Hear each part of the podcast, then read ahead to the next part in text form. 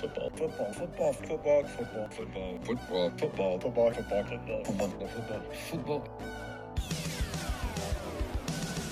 It's the football, and sometimes other sport show. Here's your host, AJ Nicoletti. What up?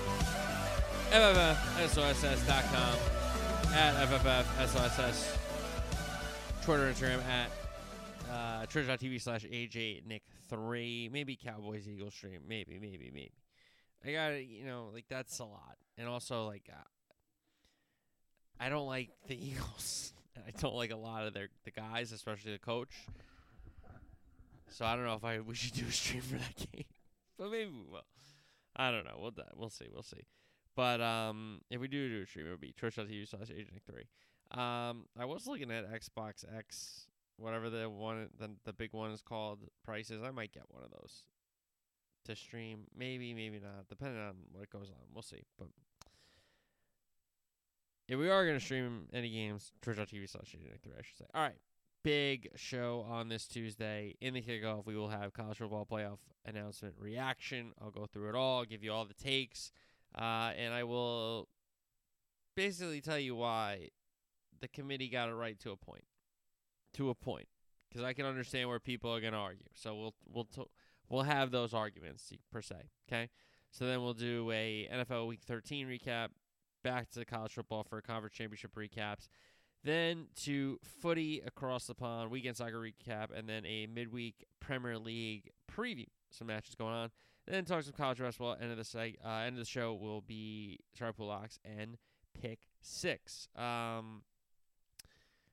Could talk golf. I guess maybe we'll talk golf at the end, but it's good to see Tiger again, obviously. Yeah, we'll do some golf at the end. How about that? Okay. So I'll make a note of that, golf at the end. Make it up that. All right. So we'll do college football playoff announcement, reaction in the kickoff, NFL Week 13 recap, college football conference championship recaps, weekend soccer recap, midweek Premier League footy, college basketball, some golf talk, and then Star Pool Locks and Pick 6. So a big show on this Tuesday. Kick it off. College football playoff announcement reaction. And as you look at it with Michigan in the 1 spot, playing Bama at the 4 spot, and the 2-3 game being Washington and Texas, respectively. The College Football Playoff Committee got it right to a point.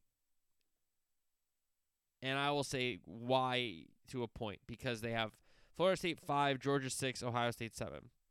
What they really should have done, I have the first 4 correct, and then I would have put Georgia, Ohio State, Florida State.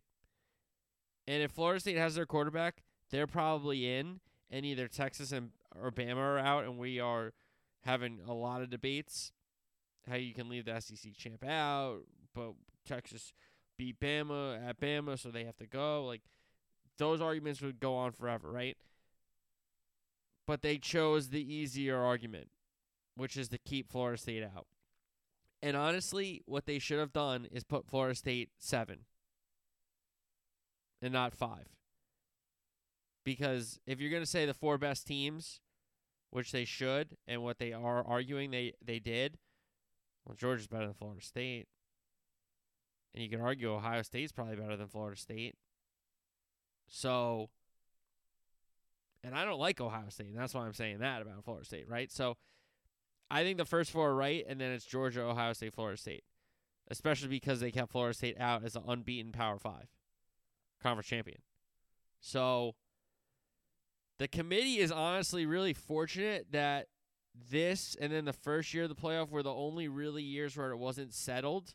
Here and there's been some teams that have been upset about being 5th and being left out, or we've had some teams been left out that are undefeated that are not happy about the process. But really, since the first year on until this season, the committee has been very fortunate that it's been pretty settled. Now, this year, after both Texas and Bama win on Saturday afternoon into the evening, you have to put both of them in because you're not leaving out the SEC champ who just beat the number 1 team. More on them in a second. But Bama has the best win versus Georgia. And Texas has a great win because it's at the SEC champion, Alabama, in their building in T-Town. So Bama has a great win. Texas has a great win. Now, Bama's loss isn't bad. It's to a playoff team, Texas, right? Texas's loss is bad, but their win is gigantic because it's over a playoff team in their building. Now, I understand you're going to say, AJ, you're talking about two teams' losses. Florida State doesn't have a loss. I know. However, since their quarterback is hurt and they're not the same team that were ripping off some wins, they're out. And again, it's not like they've been beating everybody, ripping off wins 42-0. They've had some big wins for sure, but they've also had a lot of close wins. An overtime win at Clemson.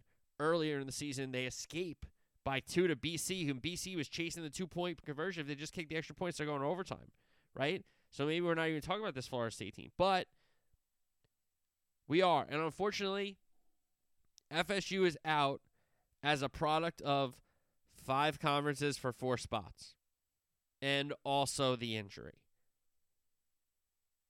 Because they could argue that the ACC is down. The ACC needed a Clemson to be better than they were this year. ACC needed a Miami or a Carolina or somebody else to be better this year so that Louisville, that FSU could or Clemson could beat that big team and be undefeated and be in. Now, Florida State has won all the games in front of them. You can't knock them for that, and I'm not knocking them for that. But part of the playoff criteria is injuries and coaching suspensions and hiring. Like, they consider that. So if Florida State doesn't have their, possible Heisman at least ceremony attendee in Jordan Travis, they're not one of the best 4 teams. So I get that Florida State is undefeated. I get that they haven't lost the game. I get the argument that you've never left out a Power 5 unbeaten. Well, you could argue we've never seen a Power 5 unbeaten have competition for their spot. Okay?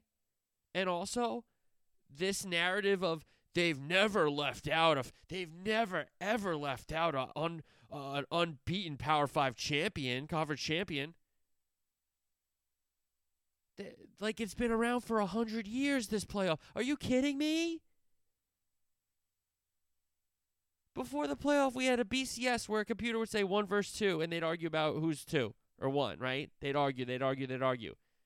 And before that, you wouldn't even get the best 2 teams possibly playing each other in a bowl game, and we'd have split national championship or 2 schools claiming national. Are you kidding me? And now we have a playoff and people are so... Now I understand. If you're Florida State, you're screaming. If you're a Georgia fan, you're screaming. And if you're an Ohio State fan, if you're screaming, you're so wrong. It's crazy, but fine. You can scream. But they went from 2 to 4. There's 5 power conferences and you consider Notre Dame. Right? So imagine if Notre Dame was still in this position. What would happen, right? But you got 5 power conferences. 4 spots. Someone is always going to get left out if there's always 5 five deserving, for lack of a better term, conference champions. And I know deserving is not a thing. We'll get to that. But FSU is out because they are a product of 5 conferences for 4 spots. The injury, and also that Bama and Texas were tied together. You can't take Bama without taking Texas. And you're not going to leave the SEC champ out. And Washington was an unbeaten Pac-12 champ when in that league that improved this year. Unfortunately, it's last year as a league. And you're not leaving out Michigan, that's for sure. Coming out of the Big Ten unbeaten after beating Ohio State. So... realistically, you had 3 teams for 2 spots as Reese Davis was breaking it down. The third spot went to Texas. You had Bama sitting there. You had Florida State sitting there. Now, I understand Georgia fans are going to be like, we were involved too. Ohio State, we were involved. You aren't at this point, the way they did it. But that graphic comes up, Bama, and I understand Florida State people losing their mind. What are we supposed to do? We won every game. This sucks. It sucks. But your quarterback can't get hurt. That's the difference. When there's not a lot to split these teams about who's better, who's the top four, who's the best teams, who's the best games, go all that kind of stuff. You got to have your starting quarterback. And that sucks for the rest of the kids. That sucks for the coaching staff. That sucks for the fans. That sucks for the alumni. That sucks for the students. It sucks. But when there's 5 teams for 4 spots, they're going to go through their criteria to keep out the team with the third stringer backup quarterback playing. I'm just telling you that right now. So, Florida State, and this isn't a knock on, this is just the facts. They're not favored against any of the teams that are in consideration. Any of the other 6. Therefore, they can't be one of the best 4. It sucks to leave out a power unbeaten conference champion. Power 5 unbeaten. But when there are 5 power conferences for 4 spots, somebody's left out, and it ain't going to be the SEC. And since it was Bama and Texas, you have to pull them in. So that takes up the 2 spots. So that's how FSU is out. And the argument of why play the games, that isn't true. That isn't true because they took Bama and Texas. If the games didn't matter, they would just take Bama. They would leave Texas out. I bet you that. I bet you that. So the argument why they play the games, that's not true. That's bad faith arguing, in my opinion. Now, the argument of why FSU was in the spot they were in going into this weekend in the postseason rankings and in the playoff rankings and the week before, if they're going to get leapfrogged and kept out, hey, that's fair. I can understand that argument. My only counter to that would be they almost just re-rank the teams week to week. Every year we've seen some teams shuffle. We've seen some teams survive buys and not lose their spot. We've seen teams lose their spot to buys. We've seen teams that haven't played on conference championship Saturday jump teams that did and get into the postseason. So I get why people are like, well, if they were in the playoff and they win, how are they out? How do they get jumped by 2 teams? Like, okay. Fair. But they've always jumped teams in this playoff. There's been no... The precedent that has been set is that there are no precedents almost. Every year, every committee is different how they rank the teams. And they just go by their criteria that they have. So the why play the games argument, not fair for me. The argument of why is Florida State in a playoff spot if they were just going to get jumped, I can understand it. My only counter would be they move the rankings regardless almost, it seems like. So I get that point. But here is the big thing. It's about the 4 best teams, not about who's the most deserving. They said it 2 weeks ago. That should have been the signal about Florida State. That should have perked everybody's ears up. And I believe I told you this on this program, that that's the way they screw Florida State. Because the narrative that you would have about a Power 5 unbeaten conference champ is that they deserve to go to the postseason. Well, unfortunately, deserved is not a part of the criteria. So the 4 teams are correct. I don't want to hear about Ohio State. They didn't play conference championship weekend. You hold that against them. When you play one game a year, if you're a Michigan, if you're an Ohio State, and I'm not trying to knock the rest of the league right now, but that's just where that league is, especially that division. Now it'll change when all these other teams come into this the league next year. But when you're Ohio State and you play nobody out of conference, okay, and you're Michigan and you play a couple teams out of conference, but you play cupcakes, okay, you get to that game and you lose it and you don't go to the conference championship game, you're out. I'm sorry. The fact that they got in last year was a circumstantial, the way they got in, okay? So I don't want to hear about Ohio State. They didn't play conference championship weekend. Hold that against them. Get lost. Now, Georgia has an argument. Georgia has an argument. We're one or two in all these rankings. We lose one game on a neutral field by 3 points and we're out of the playoffs. Also, we're not one of the best four teams. I can understand Kirby Smart and the frustration from Athens, Georgia. I get it. But here's the problem. Again, Bama and Texas are linked together. If Texas beat anybody else in the SEC but Bama or Georgia, I think it's both SEC teams going in. And I think both of them lead Florida State, and Texas and Florida State are the teams screaming. But since Texas beat Bama in Bama, those teams are linked together. You're taking Bama, you have to take Texas. And there go your spots. You can't put Florida State in. You can't put Georgia in. Because Michigan and Washington have to go. Washington beat Oregon twice. One was at home, one neutral field. Both top 10, top 5 showdowns. Great games. Washington got the gauntlet in that conference. That conference rose to the occasion in that last season of football. So Washington's got to be in. Michigan's got to be in. They were steamrolling teams. They beat a bunch of good teams, and then they beat Ohio State again. You got to put them in. So now you got 4 teams for 2 spots. If you're taking Bama, you have to take Texas. Argument over. And Florida State, again, unbeaten. Power 5, conference champ, has never been left out. But they've never had to leave one out. There's never been one sitting there that they say, oh, you're out, because they haven't had the situation present itself where it is 5 for 4 like it has been this season. And again, it's about the best 4 teams, not about the most deserving. If you want to argue most deserving, Florida State's in, guess what? That's not the criteria. Georgia has more of a case about being one of the best 4 than Florida State does saying we deserve to go. Because Georgia's arguing about the criteria, Florida State's arguing about vibes, for lack of a better term. Okay? So I think they got it right to a point.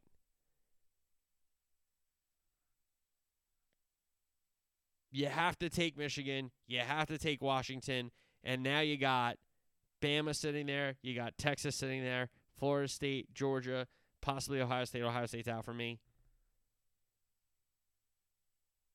Since you take Bama, you have to take Texas. And since you're doing that, you got to rank Texas above Bama. That's part of it as well. Okay? That's part of it as well. We've seen Texas be ranked ahead of Bama the whole year, coming off that win that they got in Tuscaloosa, that they avenged the loss in Austin in the previous season, Texas. So, when Ewers got hurt, right? So, I will say this. The committee got it right. Does it suck for Florida State? Yes. But the answer to the question of what could Florida State done to stay in the play, your quarterback could have stayed healthy. And that sucks for that kid. And that sucks for Florida State and Tallahassee. I understand that sucks to hear. But that is the rationale. That is the reasoning. That is the logic that they gave you. You're not one of the best 4 teams because one of your best players, if not your best player, was your starting quarterback, and he's not playing for your team anymore because of an injury. And honestly, it made the committee's job easier to keep him out. Because even with him, I think they're in, but the 3 teams for 2 spots thing comes up more. So Florida State has a case. As long as you say they're not the most, like, the deserving thing, you got to argue that you're still one of the best 4. I don't think you are, but that's what you got to argue. Georgia. And Kirby Smart did it in his little exit interview with the CBS crew, with Jenny. I'm Jenny Dell, I'm pretty sure, on the sideline there, in the tunnels of the Mercedes-Benz Stadium there in Atlanta that replaced the Georgia Dome. Kirby Smart started real politicking, as they say. He started doing it right away. And he knew he had to say, we're one of the best four teams. We're one of the best four teams. So I can get where Georgia gets upset. But the way it breaks is you got to take the Pac-12 champion in a great Pac-12 season, and it's an unbeaten champ, right? You got to take the unbeaten Big Ten champ. Michigan had a great season. You got to take the one-loss SEC champ, and the one loss is to the Big 12 one-loss champ, and you got to take them too. So there's no spot for Florida State. There's no spot for Georgia. Georgia lost the last game of the year, unfortunately. That's what keeps them out. If they win, they keep Bama out, and Florida State's in. Because Texas might be out then. You know? I don't know. So it's interesting. It's very interesting. It's very interesting. But it sucks for Florida State. The quarterback getting hurt is the determining factor. That's just it. It is what it is.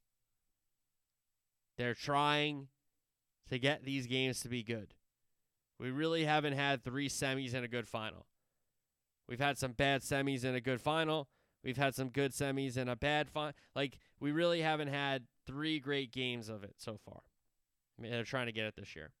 And a Florida State team with a backup quarterback going up against Michigan would not have done it in the Rose Bowl. So it sucks for Florida State. It sucks for Georgia. But when there's only four seats at the table, and you're considering 6 or 7 teams, 2 or 3 of them are going to be pissed off and have an argument.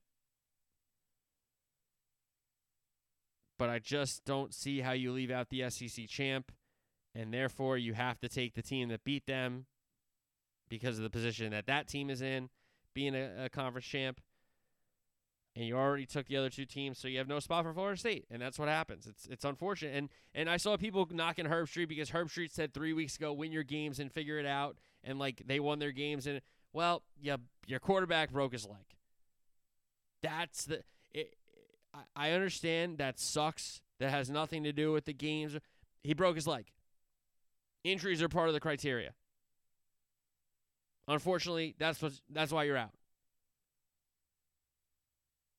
It's not like they made something up. It's not like they said injuries aren't a part of our consideration, and then they just, no, injuries are a part of it. The starting quarterback, Heisman hopeful, is out. So you're out of the playoff. Maybe you got a shot next year in the 12 team, for sure. And this was a great year for the 12 team to happen. But unfortunately, it's still the 4. So you're out. Good night, the lights. The 4 teams are correct. It's the best 4 teams. Now, I get Georgia's argument, but you're not a conference champ. You lose that you lose that point in your argument, that debate chip. So, I think they got it right. All right, NFL Week 13 recap. We had Baltimore, Buffalo, Chicago, Vegas, Minnesota, and the New York Football Giants all on the bye. Thursday night, Seattle and the Dallas Cowboys. It was the first time the Cowboys had played a team with a winning record in a while, and they got a big win, 41-35 in Arlington, and both teams had played on Thanksgiving, so it was a full rest for both teams. Nobody on a short week here. Scoring got started with an Aubrey field goal as the Cowboys stalled in the red zone. Then Geno to Metcalf on a slant turned into a touchdown, so Seahawks in front 7-3. A DPI set up the next Cowboy touchdown as a Dak to CD Lamb score. So the Cowboys back in front 10-7. Geno to Metcalf, big play, sets up a Myers field goal attempt that he ends up missing. Cowboys come back and down and score a touchdown on a Dak to Brandon Cooks reception. So they're up 10. DPI on a third down kept the Seahawks drive alive. It ends in a Charbonnet touchdown. Cut the lead to 3. Then 4th and goal. Dak scores. It comes back on a hold, so an Aubrey field goal made it 6. Then the Seahawks really turned the game in their favor for a little bit. Geno to Smith and Jigba ruled the touchdown. It gets overturned. A DPI puts it at the 1 anyway. Then Geno hits Metcalf for another score. So Seattle's up 1. Half end shortly after. Seahawks get the ball to start the second half and get another touchdown on a Geno Smith touchdown run. So Cowboys touched the ball last. They were up 20-14. Next time they touched it, they were down 8. Tony Pollard touchdown run. Cut it to 1. Geno gets picked off. by Deron Bland, who was getting cooked early in the game. But the Cowboys go for it, 4th and 2 at the Seattle 30. It gets stuffed there. Geno to Charbonnet, screen, sets up Goligo, and then Geno to Metcalf. Touchdown makes it 35-27. A Aubrey field goal on the next Cowboy drive cut the lead to 5. Then Seahawks decided to go for it. 4th and 1, they get stuffed. Tank Lawrence made a good play, so they turn it over on downs there. Then Dak Ferguson touchdown. They go for 2 and get it. Cowboys up 3. Seahawks then 4th and 4, their own 49. They turn it over on downs. Another big play there. Then led to an Aubrey field goal. Cowboys couldn't put it away with a touchdown or run the clock. So an Aubrey field goal made it 41-35. And then Seahawks had 1:43 left, no timeouts. They're faced with a 4th and 2, and Micah goes unblocked, blows it up. Geno has to dirt the ball, and that's how that one ended. Cowboys get a big win, 41-35 at home against the Seattle team, who's in a playoff position right now. Now, I understand people want to knock the Cowboys and move the goalposts and all these things. Like, they gave up 35 points, sure. The defense didn't play great, but they made some plays down the stretch of the game when the game mattered the most. So I will give them credit for that. Now, offensively, a couple field goals. If you score touchdowns instead, maybe the game's put away, but they didn't, so it is what it is there. Now, I will say this. People being like, well, they finally beat a team with a winning record. If they only played 2 before this and they lost both, like, again, the narratives and the way people phrase things, like, the never, ever, ever has a Power 5 unbeaten been left out of the playoff. The Cowboys finally beat someone with a winning. Oh, my God, it's been ages since the Cowboys beat someone with a winning. They played 2 games. It's week 13. How is that their fault? So that's moving the goalposts. I'm out on that talking point. But a good win for the Dallas Cowboys, nonetheless, as they get ready for the Eagles coming to town in a showdown there. All right, games on Sunday, Denver and Houston. Houston wins it 22-17. An Amendola field goal got the scoring started. Then a Pierce touchdown gets the Texans up 10-0. Another Amendola field goal made it 13-0. They lose Tank Dell in the first half, so that's unfortunate. Hopefully he can get healthy because he's been big for them, the rookie. A Lutz field goal got the Broncos on the board, so it's 13-3. First half ends, same score. Amendola field goal makes it 16-3, but here come the Broncos. A Russ to Sutton touchdown gets them within 6. They get it back. Russ gets picked off. Stroud to Collins touchdown. They go for 2. Stroud gets picked off. It didn't get run back, fortunately for them. Run back 2-point conversions later. But Houston up 22-20. Then another Russ touchdown made it 22-17. Russ gets picked again. But the Broncos get it back. Russ, a huge scramble for a first down, gets them into scoring range. But then he throws a pick in the end zone to seal it. Houston wins 22-17. Big win for the Texans. A bad football game in New England. Now, I understand the weather was a factor. Windy, some precipitation, some, wet conditions. It wasn't like pouring, but it was raining, but it wasn't snowing, but it was kind of gross. So, hey, fine. Chargers win at 6-0. Zappy starts. Pats are on the move early, but Stevenson fumbles. Eventually, the Chargers get a Dicker field goal. Then later in the half, they get a second Dicker field goal, and that was the scoring for the day. In the second half, the Pats had a 4th and 5 at the Charger 39, and they turn it over on downs. They could have made it a one possession, even though it was one possession. No touchdowns in that one. And then they had 4th and 8 at their own 42 later in the game, and they turn it over on downs again. So the Chargers get a win on the road, 6-0. Defensive struggle in that one. A couple bad plays in that one as well. All right, Detroit and New Orleans. Lions win at 33-28.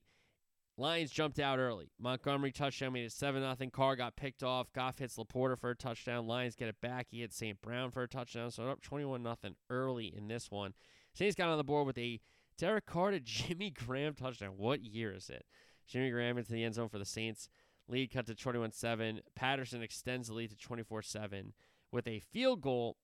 Half end shortly after that. Here come the Saints. Kamara touchdown makes it a 10-point game. Then a Kamara touchdown gets taken off the board, but a Taysom Hill Wildcat touchdown gets put on the board. So the Lions only up 3 here. A second Patterson field goal makes it 6, 27-21. Carr then fumbles a snap. It almost never really got to him. And a great play design here with the end around turning into a reverse for Jamison Williams, who looks like he got shot out of a cannon when he turned the corner for the end zone here. So into the end zone, Williams on the end around reverse. They go for two. They don't get it. So it's 33-21. A Kamara touchdown makes it 33-28. Saints get it back. They have 4th and 6 at the Detroit 40, but they turn it over on down. So Lions jump out, end up having to play a game where you thought it would have been comfortable. Maybe they went, 35-10, 35-17. They're never really sweating. Instead, it became a game real quick for that Lions team on the road in New Orleans, and give the Saints credit for fighting back, but unfortunately could not get it done, that comeback. Arizona and Pittsburgh. I know I was talking a lot about this game because I picked it in Survivor Pool Locks and like that. The Steelers, it was going to be ugly. They were going to find a way to win the game. Kenny was going to make a couple throws here and there, all that kind of stuff. Well, if he gets hurt, I don't think it's necessarily my fault or I'm wrong. Okay, I'm just going to put that out there, all right? Arizona wins it 24-10. Boswell got the Steelers on the board 3-0. A Prater field goal tied the game at 3. Then Pickett gets hurt on a goal-to-go play. Mitch in 4th and goal. They get turned over on downs, and the Cardinals go 15 plays, 99 yards. Murray to McBride touchdown. They're up 7. Half end shortly after, and then they get a weather delay at halftime that keeps this game in the locker room for a while. Then they start the half. Mitch fumbles. It leads to a Connor touchdown, 17-3. And I believe I have the timeline right because we get another weather delay. So the teams go back in the locker room in the middle of that third quarter. And it's 17-3 Arizona.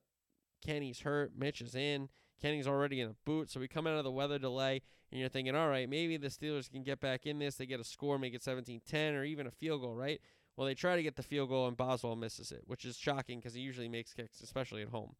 It led to another Connor touchdown in his homecoming, 24-3, and then Mitch hit Deontay Johnson for a touchdown. I don't want to say in garbage time because they tried to come back, but they did not get the ball. Again, after that, I'm pretty sure. So, Cardinals win it 24-10. Wild, weird game in that one. Atlanta and the New York Football Jets. Falcons win it on the road 13-8. Robinson actually got tackled for a safety. The Jets were on the board 2-0, but a Dalvin Cook fumble set the Falcons up to score a Ritter to Pruitt touchdown, so the Falcons up 7-2. Bad hand in Texas Hold'em, 7-2 there. Greg Alleg field goal cut the lead to 7-5 Atlanta. A Younghoe Koo field goal made it 10-5 at the break. Greg Alleg cut it to 2 again with a field goal, and then a Koo field goal made it 5 again, 13-8. Boyle gets picked off for the Jets. Simeon comes in for Boyle. He fumbles. Then the Jets had 4th and 17 and throw on 30. They turn it over on down. So not the most impressive win for the Atlanta Falcons, but in a division where 8 and 9, maybe even 7 and 10 gets you the division possibly, any win counts. And that was a good win for the Atlanta Falcons. All right. Colts and Titans in Tennessee. Colts win at 31-28 in overtime. This is a wild game. This is a game that shouldn't have gone to overtime. This is a bad job by both teams, to be fair. A Derrick Henry touchdown got Tennessee on the board first. Minshew to Pierce touchdown ties it. Then Levis is hit. He fumbles forward, but it was a pick, and the Colts catch it and recover it, but then they fumble, and Levis recovers the fumble, so they keep the ball. Like, I don't know. It went down as 2 separate possessions somehow. It was crazy. It's a Folk field goal that ends it. So they're in front 10-7. Another Derrick Henry touchdown makes it 17-7. A Matt Gay field goal cut the lead to a touchdown. Minshew fumbled, but the Colts get it back. A Gay field goal makes it 17-13 at the break. Another Gay field goal cut it to 1. Then the Titans get a punt blocked for a touchdown for the Colts. The 2-point play, they run it back for Tennessee. So it's 22-19. After a wild sequence. Then the Titans go to punt again. It gets blocked. It leads to another Gay field goal. So it's 25-19. Colts in front. Levis to Hopkins touchdown. You're thinking, all right, kick the extra point. You're up by 1. It's a dangerous lead, but at least it's a lead. They miss the extra point. So we're at 25-25. We get punts until overtime. Titans get it first. They drive it for a Folk field goal. So if they get a stop, the game is over. Colts need a field goal to at least extend the game. Touchdown wins it. And they drive down the field. Minshew, Pittman in the end zone, touchdown. Colts win it on the road in division, 31-28. Miami and Washington. Dolphins put up a big number again, 45-15. A 2 at a Tyreek Hill long catch and run touchdown made it 7-0 Dolphins. Then a Sanders field goal made it 10-0. Howell throws a pick six to Van Ginkel, a guy that I've been talking about in the absence of Phillips. And also, I think Baker got hurt, so hopefully he's okay. So it's 17-0 Dolphins. Howell to Samuel set up goal to go, and then Howell touchdown got the Commies on the board. Then Tua deep ball to Tyreek Hill, where everybody was complaining about Tua not throwing it where Tyreek Hill was. Well, Tyreek Hill ran the wrong route, and Tua threw him open. So everybody on Twitter, shut up. 24-7, a Mostert touchdown, a Achane touchdown as he's back, made it 31 and 38-7 respectively. Howell touchdown, the two-point play good. Miami lead cut to 38-15. Sly misses a field goal, and then an Achane second touchdown made it 45-15. Miami Dolphins, who are trying to get that first overall seed in the AFC. Pretty crazy. That'd be big for the Dolphins. All right, Carolina and Tampa. Tampa wins at 21-18. Tampa needs all the wins they can get. Talk about the Falcons trying to win a division. Tampa's there. New Orleans there as well. So Tampa does win this one, 21-18. A White touchdown got the Bucs on the board. Pinheiro field goal got the Panthers on the board. So it's 7-3 Bucs in this one. Bate gets picked off, but the Panthers turned it over on downs to end the half. Very weird play there. A Hubbard touchdown actually put the Panthers in front in the second half, but then a one-play long catch-and-run touchdown, Bake to Mike Evans for 75 yards, put the Bucs back in front 14-10. A Godwin rushing touchdown put them up 21-10. Hubbard touchdown, Chuba Hubbard. Two-point play, good. So his second touchdown, they get the two. So it's 21-18, and then a White run sealed it for the Bucs. Big win for the Tampa Bay Buccaneers. Browns, Rams in L.A. Rams win it 36-19. Flacco in for the Browns. I was talking about DTR and P.J. Walker and if Flacco was going to be ready, but I still like McVay and I still like Stafford. Well, there you go. Even though Cleveland went up 7-0 early, Flacco to Ford touchdown. Rams got on the board with a Haversick field goal, and then they get into the end zone. A long catch and run Stafford-Nakua connection put the Rams in front 10-7. They could have went in front more, but Haversick misses a field goal. Hopkins field goal ties it. Harvick field goal ends the half. Rams in front 13-10.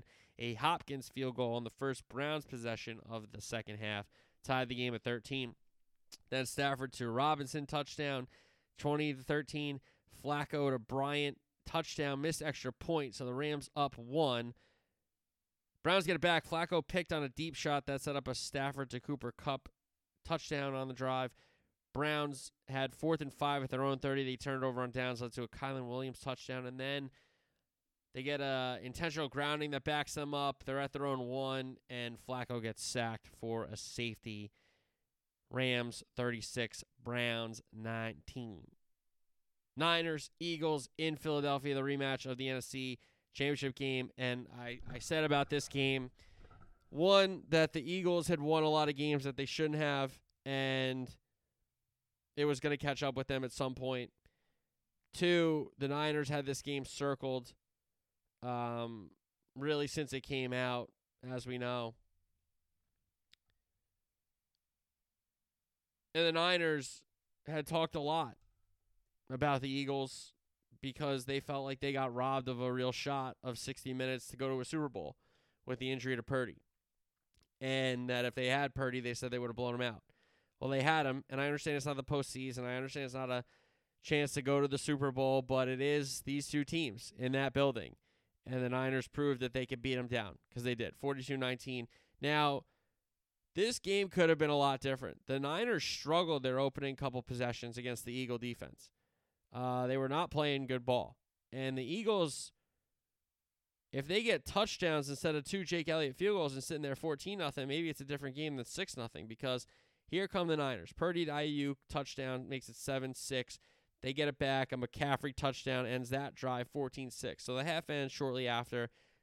Game not away from Philly, but they're trailing again in a game. And it caught up with them because here comes the second half. Debo, end around, touchdown, made it 21-6. Jalen Hurts shove play. They got into the end zone to cut it to 8. They don't go for 2. Then Purdy hits Debo for a touchdown. He runs away from everybody, 28-13. Hurts gets injured. Niners go down the field again. Purdy to Jennings. Touchdown makes it 35-13. Hurts comes back in. He hits Devontae Smith. They go for 2. No good. So it's 35-19. Niners recover the onside kick, and it's another Debo touchdown to make it 42-19. Now, Greenlaw got kicked out of the game because the Eagles security guard, Big Dom, or head of security. Listen, if it's any other team, any other city, any like Big Dom, but since it's Philly, they're allowed to do this. Big Dom is allowed to put his hands on Greenlaw. And I understand people being like, well, he's on the Eagles sideline. Big Dom's just trying to break it up.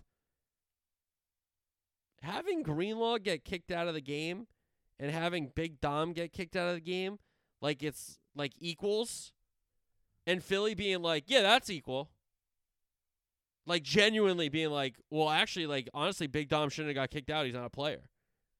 What are we talking about here? Big Dom. Oh, my God. God bless Philadelphia, man. God bless. Niners hammer him, though. Niners got that revenge that they're looking for. And if they meet up again, that, you know, they can beat them. They can beat them there. And if you're an Eagle fan, be like, well, we didn't have our quarterback, so it doesn't count. Don't do that. That's not the argument one you want to have. Don't do that. Don't do that. All right. Sunday Night Football, KC Green Bay. Hey, give the Packers credit. 27-19, they win it. I was knocking Love a couple weeks ago. I didn't like the inconsistency because I saw that he did have the ability. Listen, he's been outstanding since I started knocking him, so maybe the Packer fans owe me one. No, I'm just kidding. No, he's been great. Packers win it. And again, Mahomes has some issues with the receivers. We'll get to the calls at the end of the game, but it shouldn't come down to just some calls, as I always kind of try to say. It's a 60-minute football game, even if it comes down to one play. This is the end of the – this is the play. Like, there were 100 plays before that that were big plays as well. You know what I mean? So even though this decides the game, like, yeah, but also no. So Packers went 13 plays, Loves to Sims, touchdown, put them on the board 7-0. Chiefs got the Ziggy off the board with a Butker field goal. Then Love hits Watson, and the Packers are up 14-3. Another Butker field goal, so it's 14-6. So, honestly, Eagles and Chiefs were in a similar position, down 14-6. Now, Eagles were at home, Chiefs were on the road, but same score. Pacheco touchdown put the Chiefs within two. They went for the two-point play, which I thought they should have kicked it. It's early to try to tie the game. Like, just kick it, and you're down one, and you see what happens kind of a thing. Instead, no, they go for it. They don't tie it. 4th and 1, Love deep ball to Dobbs. It should have never got completed, but that's in the Packer DNA. I remember talking with Moose on M&A a lot about Rodgers. 4th and 1, he would just chuck the ball down the field, and you'd be like, dude, like, you have a quick slant. Just take the completion and continue to drive, you know? But 4th and 1, this one worked out for Love. Love to Watson, touchdown, caps off that drive, 21-12. Mahomes, the great touchdown, brings the Chiefs back within two because they kicked the extra point, actually, which was smart. Carlson field goal made it 5. Mahomes got picked off. Carlson, another field goal, made it 8.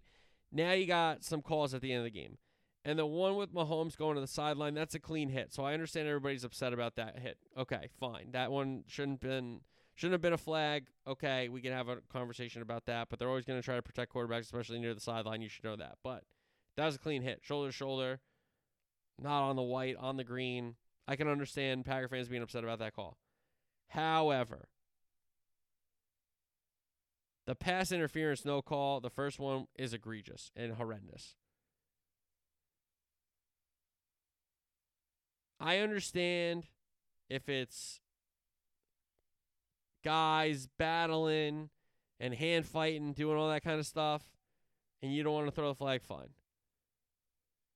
But if a receiver's going for the ball and a defender is contacting him before the ball is there, that's a foul 100 times out of 100. I'm sorry. Now, is he going to play the ball? Yeah, you have a right to the ball, but you don't have a right through the guy to the ball, kind of a thing. You can meet at the ball shoulder to shoulder, but you can't go through the guy to get the ball, right?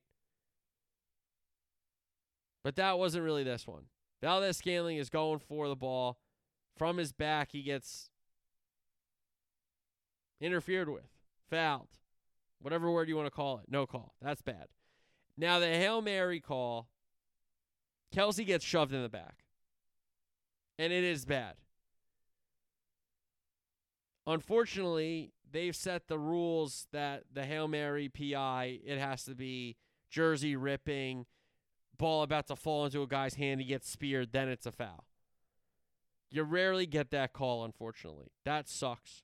And I understand if you're a Chief fan, you're screaming about that. Because it should have been, you get an on-time down at the 1 yard line, whatever it is. Then you got to get the 2-point play to tie the game, right? All that kind of stuff.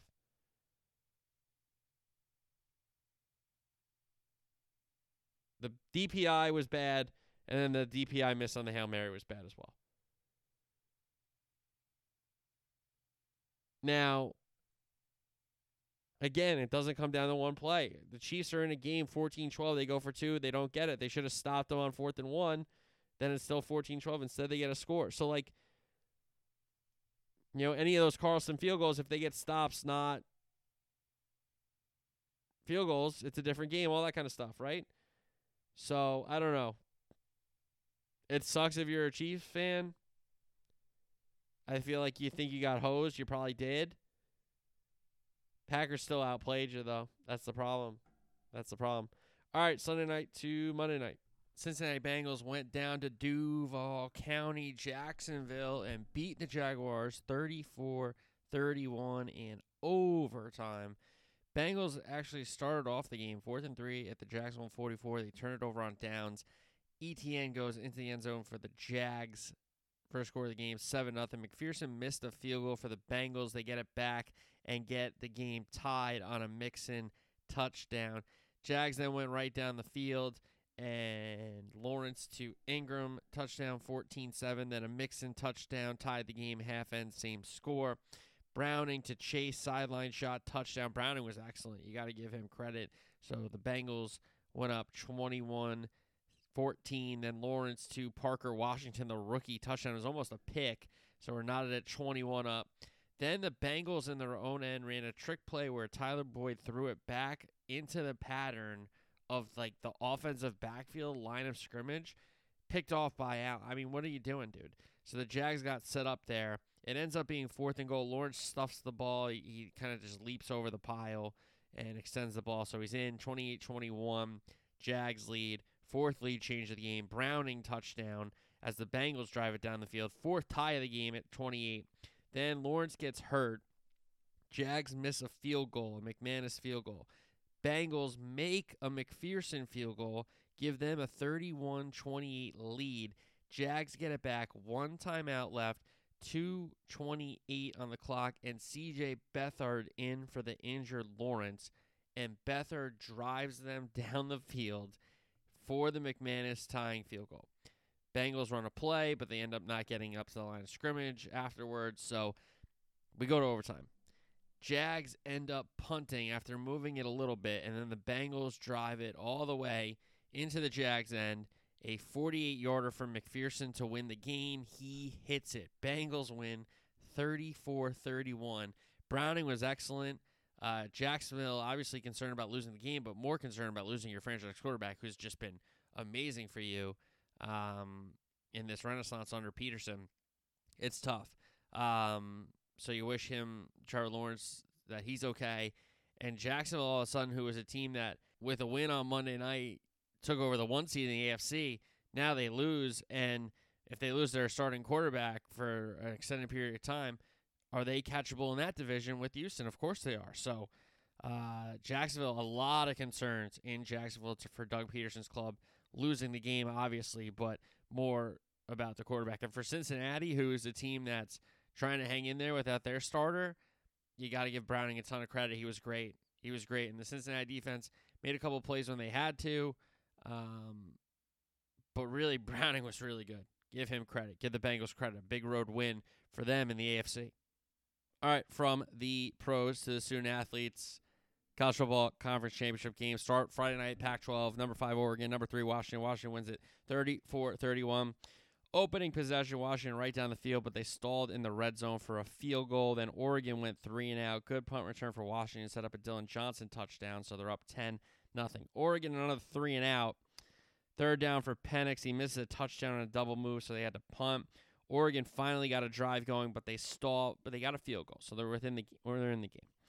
Penix to McMillan, big play. A Bernard touchdown made it 17-3, and an Oregon 3-and-out. Another Washington field goal, 20-3. So Oregon, 20-3 on the ropes here. And Nix to Johnson, big play. Nix to Ferguson, touchdown. So they're back within 10. First possession of the third quarter, 4th and 5. Ducks go for it. They get it on a Nix to Franklin connection. Then Nix to James Sharkwheel, touchdown. Sharkwheel, big play. Sorry. Then 4th and goal, Nix to Ferguson, touchdown. Washington lead cut to 20-17. That's where the touchdown was. Penix pressured. He gets picked. 2 plays later, Nix gets picked. So both quarterbacks with turnovers there. 4th and 2, Penix sacks, so they turn over on downs. Bo Nix, huge scramble. You thought maybe Heisman moment. A James touchdown gave Oregon their first lead of the night, 24-20. But here comes Washington. Penix, McMillan, big play. Johnson, his second touchdown. Washington back in front, 27-24. Then Nix gets sacked on a 3rd down. Penix to Polk twice for big gains. Penix to Moore, touchdown. Washington back up 10. So 2:44 left, 3 timeouts, but down 10. Nix to Holden, touchdown, down 3, 34-31. 2:14 left, Oregon onside kick. Washington knocks it out of bounds. They're faced with 3rd and 4. Penix to McMillan. Then, so that converts it. Then they got a holding on a 1st down. So 3rd and 9, Oregon has a chance to get off the field, possibly get the ball back, but a Johnson run seals it, and Washington, unbeaten, the last Pac-12 football champion, They beat their big rival Oregon twice en route to the postseason. So congratulations to Washington out of the Pac-12. SEC, number 8, Bama, number 1, Georgia. Bama wins at 27-24. Bama had a 3-and-out to start the game. Georgia went right down the field with a Milton touchdown, so you're thinking, oh, boy, Bama's in trouble. They punted again. Georgia punts it back. Bama was in a good spot. It leads to a Reichert field goal. So Bama on the board, down 7-3. Then Georgia went 3-and-out. Milroe to Miller, Sharkwheel touchdown. Here's the Sharkwheel touchdown. So Bama in front, 10-7. Georgia drives it, but 3 straight plays by the Bama defense, 2 by Lawson, then 1 by Turner. A false start makes the field goal longer for Georgia. He hits the upright, Woodring does, and it comes out. Then 4th and 4, Milroe to Bond converts it. Milroe to Burton, touchdown. Bama up 17-7, half ends shortly after. But Georgia has been in this position all year. They've been down at the half a ton, so it's nothing new for them, right? Well, here come the Bulldogs. They punt. Bama punts. Georgia gets a field goal, so they cut it to 17-10. Bama punts. Georgia fumbles on a trick play. Bama set up, but they only get a Reichert field goal, so they increase the lead to 10. Georgia punts. Bama punts it back. Georgia gets a good return and sets up a Beck touchdown, so they cut the lead to 3. But a Williams touchdown for Bama made it 10 again. Georgia answered quickly with a Milton touchdown, but Bama ends up sealing it. A big, big win for the Crimson Tide. Gives them another SEC championship. And really how they sealed it was the big Milroe run, where he's been a guy that's been knocked really all season for them. So big play by him to seal it for Saban and the Crimson Tide. Big Ten, number 16, Iowa, number 2, Michigan. Michigan wins at 26-0. Iowa got her first and punted. That seemed like a story for Iowa. Michigan went right down the field. It ends in a Turner field goal. Then a huge punt return set up a goal to go. Blake Corum touchdown. Iowa then fumbled, but nothing came from it. So it's 10-0 going into the second half. Iowa fumbled inside their own 10. A second Blake Corum touchdown made it 17-0. Iowa then had 4th and 1 of the Michigan 44. They turn it over on downs. Turner field goal. Iowa fumbles again. Turner field goal. Then Iowa 4th and 5 at the Michigan 45. Turnover on downs. Turner field goal. So not the most impressive showing from the Michigan Wolverines, but they didn't really need it. They keep Iowa out of the end zone and off the uprights as well. Big 12, Oklahoma State versus Texas. Texas 49-21. Oklahoma State punts. Good field position for Texas. First possession, Ewers to Mitchell, touchdown. Oklahoma State punts, Ewers to Worthy, big trick play. Ewers to Sanders, touchdown. Texas up 14-0. Oklahoma State got on the board with the Bowman to Presley touchdown, but then Ewers He threw it to the defensive tackle Swift for a touchdown, so Longhorns up 21-7 early. OK State was moving, but Bowman gets picked off. Ewers to Mitchell, deep ball, sets up a Baxter touchdown, so they're up 28-7. Then Oklahoma State went 3 and out. Ewers threw a pick. It was goal to go for Oklahoma State. They were back in the game down 14, but then a Ewers touchdown made it 35-14. Catch, fumble. Texas recovers. They miss a field goal at the end of the half. Robinson runs. Balloons the lead to 42-14. Then another Robinson touchdown, 49-14. Then Oklahoma State got another touchdown, but it was over for sure. Texas, very impressive showing in the Big 12 title game in Arlington. All right, ACC, Louisville, Florida State. Florida State wins at 16-6. Louisville had 4th and 1, just on the other side of midfield. They turned over on downs. Florida State got on the board first with a field goal. Then Louisville had a bad punt. Florida State missed the field goal, so it's 3-0 going into the second half. Louisville ties the game on the first possession of the second half. Then a Tuafili long run, a Tuafili touchdown run. Knowles in front, 10-3. Louisville on the move, but they only had a field goal. Then the FSU punter got sacked. Louisville set up, but Plummer gets picked off. Another FSU field goal made it 13-6. And Louisville, 3:13 left, 3 timeouts, 4th and 7 at their own 28. They turned over on downs, a third FSU field goal, and then another Louisville turnover on downs ended it. Again, the college football playoff, 1, Michigan. They'll take on number 4, Bama. Number 2, Washington will play Texas. Number 3, Florida State, Georgia, Ohio State. The onlookers from outside of the top 4. All right, weekend soccer recap, EPL, Burnley 5, Sheffield United 0 at Turf Moor. Jay Rodriguez early. Bruin Larson scored. McBurnley got sent off for 2 yellows. Amdouni, Kalasho, Brownhill, the other 3 goal scorers for Burnley. Brentford beats Luton Town 3-1. Neil Mape and Ben Mee got the scoring started for the hosts. Brown pulled one back for Luton, but Baptiste, the insurance goal, made it 3-1. Arsenal, Wolves. Arsenal went at 2-1. Saka, ball kind of fell to him after he started the movement, made it 1-0, and then a cutback ball from Zinchenko to Odegaard. Brilliant finish from Odegaard. Good ball as well. So it was 2-0 for the longest time. They couldn't get a third, and Wolves made it very interesting with a late goal from Cunha out of nothing, really, a turnover in Arsenal's own end. So they could not get a second, and Arsenal did hold on for the 3 points. Forest lose to Everton at the City Ground. Dwight McNeil, the lone goal scorer there. Newcastle beat Man U at home at St. James Park 1-0. Anthony Gordon beat Wan-Bissaka to a Trippier ball at the back post. Pope got hurt, so that's a big injury for Newcastle as they try to get to the next round of the Champions League and compete for top 4 in England. So some crazy games on Saturday. How about the games on Sunday? They were even wilder. Liverpool 4, Fulham 3. Trent free kick ends up counting as an own goal with an on off Leno. Wilson levels it for Fulham. A McAllister worldie for his first Liverpool goal made it 2-1. Tete, before the half ends, equalized for Fulham. And then later in the match, De Cordova-Reed wins a header at the back post to give Fulham a 3-2 lead. Wataru Endo leveled the match, and then Trent Alexander-Arnold won the match for Liverpool 4-3. West Ham Crystal Palace. I thought we would have got more scoring here. Kuda scored for the hosts. Edward scored for the visitors, 1-1 point split. Chelsea-Brighton, wild match here. Chelsea went at 3-2. Enzo Fernandez opened up his Chelsea account, finally with a goal. Colwell scored a big goal to make it 2-0. Buonanotte pulled one back for Brighton. Gallagher got 2 yellows, so Chelsea up 1, down a man. They actually earned a penalty. Fernandez got his brace from the spot. Brighton finally get a second. It was João Pedro in stoppage time. They had plenty of time to try to get a third to level it, but they could not. So Chelsea get the 3 points at home. Bournemouth Villa finished 2-2. Semeno got the scoring started for Bournemouth. Bailey leveled it. Solanke gave Bournemouth their second lead, but Oli Watkins, 90th equalizer header, split the points. And then we had City, Tottenham at the Etihad.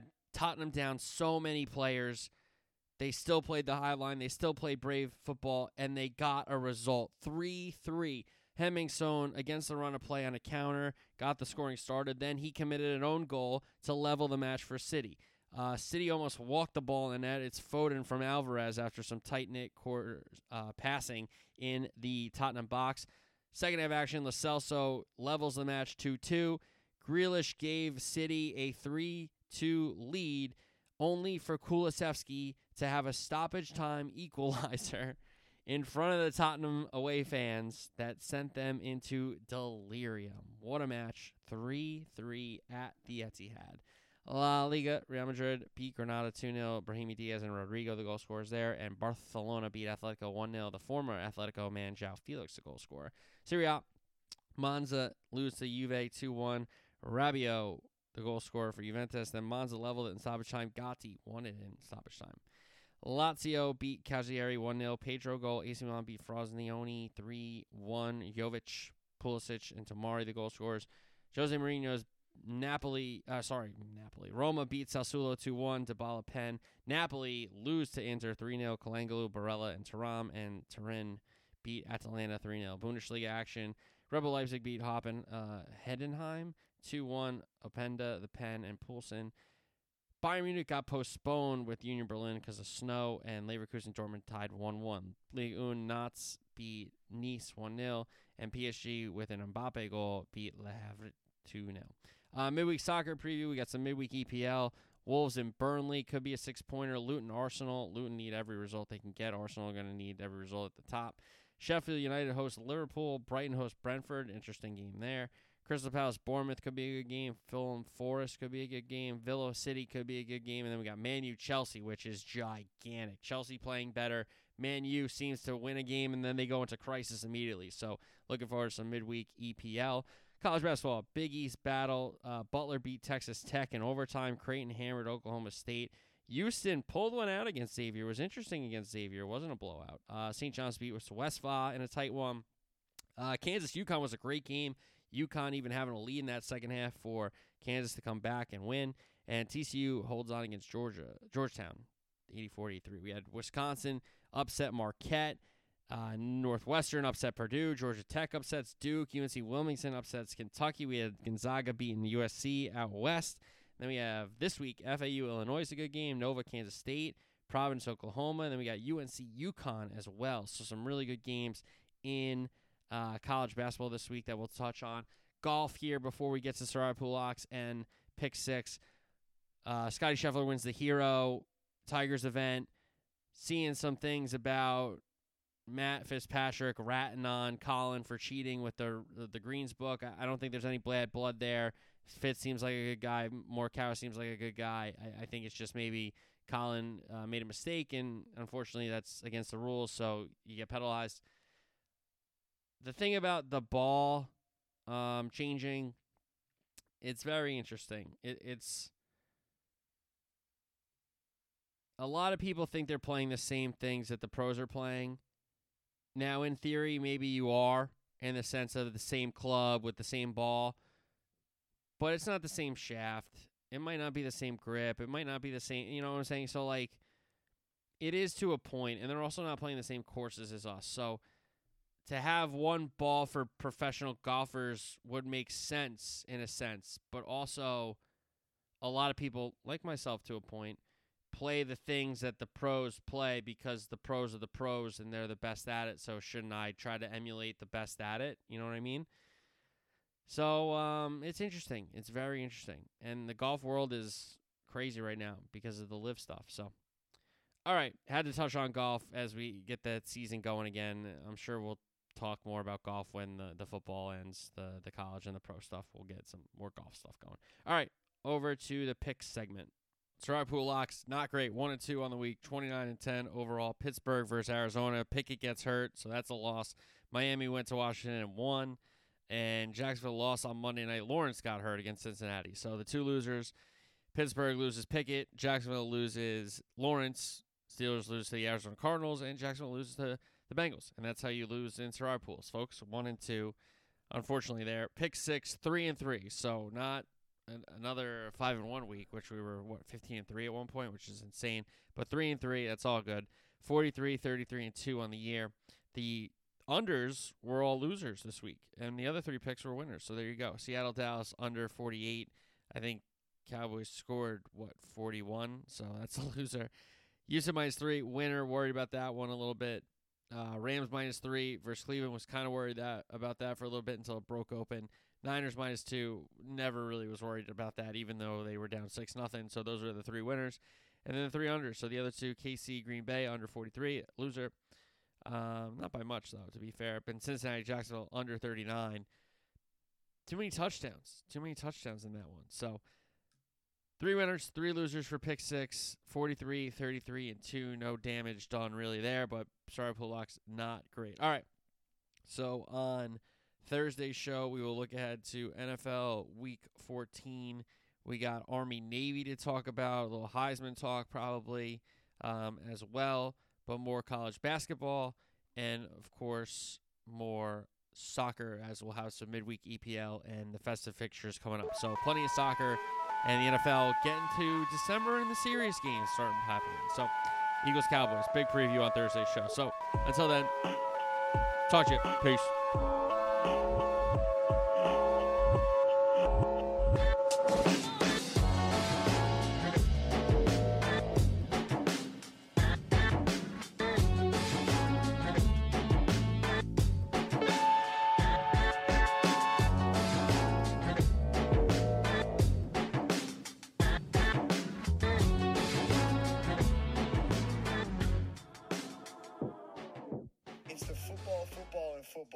Sometimes other sports show. That's the name of it.